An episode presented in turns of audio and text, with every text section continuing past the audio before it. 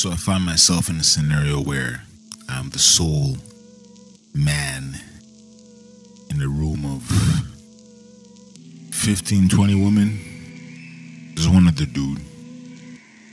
So it's I'm, I'm not the sole man. But the perspective is different because I'm heterosexual, he is not. Alright, so whenever the discussions are happening, it's like I don't censor myself at all, really.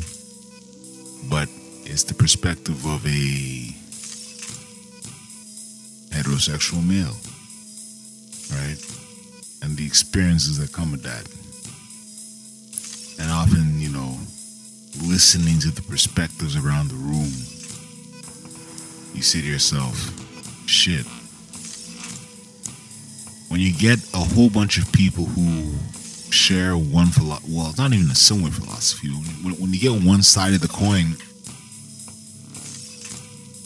your your opinion can often be valued a bit more, and you also value the opinions of, you know, those around you because you're like, okay, now I'm in their territory, type thing. Like, okay, I'm in their territory. Now I have to. There ain't no echo chamber in here for me. You know? Time for me to learn from them. And this is is a valuable experience, and you know, it'd be like being in a room of this is a bad example. Being like a super, super left kind of person and being in a room of like super right wing conservatives, which is probably never gonna happen for some people, but it'd be like that. Something similar to that anyway. Can you draw from that? Is there something to learn? There is often. This is a bit different because the setting is one where everybody's trying to achieve the same goal. But like I said, I'm one of two men in the class.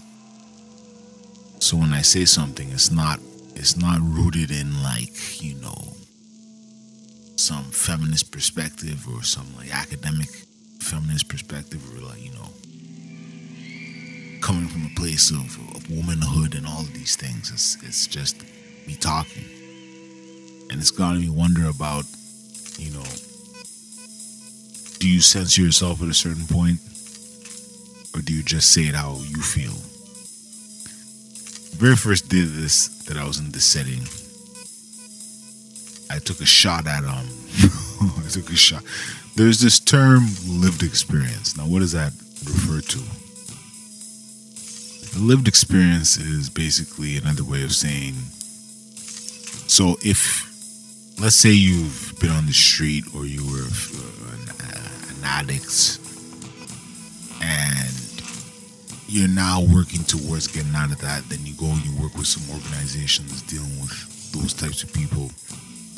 The organization will refer to you as lived experience someone with lived experience all right i've been referred to as someone with lived experience okay and it always rubbed me the wrong way and it rubbed some of the other people the wrong way.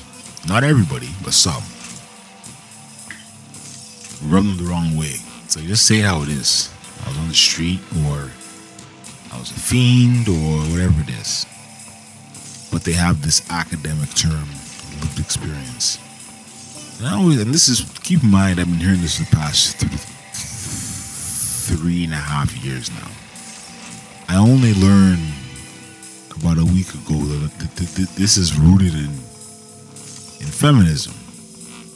So it came from, from what I understand, when women were fighting for rights. They're saying, look, this is the lived experience of women under the oppression of men and under the patriarchy and so on. And I said, oh, that changes my whole perspective on this you sometimes have to have to understand the context of which you're talking or the sorry the context of which you're hearing terms and how you're understanding them now that i know that it's a feminist term and it's something that came from that kind of makes me think okay i get it now But does that change my perspective on how many people and I myself feel when I'm referred to as somebody with lived experience? No. I still don't like that people call me that. That people call me that. people refer to me as somebody with lived experience. I don't like that. But I can appreciate the roots.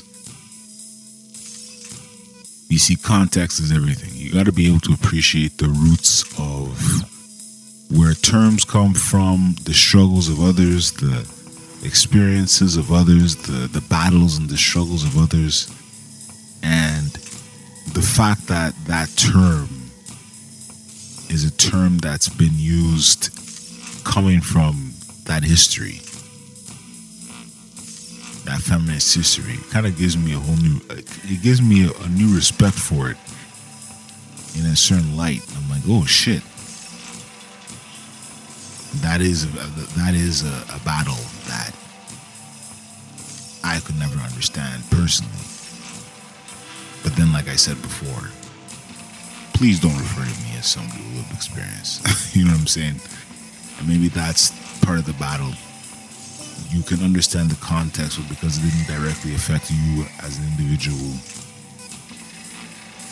and maybe your cohort or your gender or whatever it is, you can never really appreciate it in that 100% way. It's kind of like how, you know, like really liberal white people can like fight for minority rights, but they never really were minorities, so they don't really get it. They don't get the being followed by cops. They don't get the extra carding. They don't get, you know, the the the, the workplace. You know, kind of like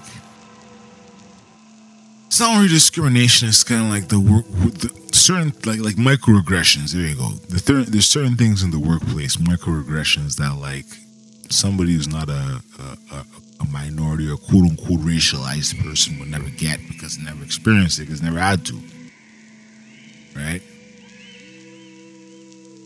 And then if you complain about it, it's like, oh, what are you talking about? Everything's fine. Same thing here. I'm sitting here saying I don't like that term.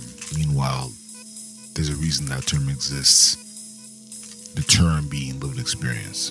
So it makes you kind of take a mirror and be like, okay,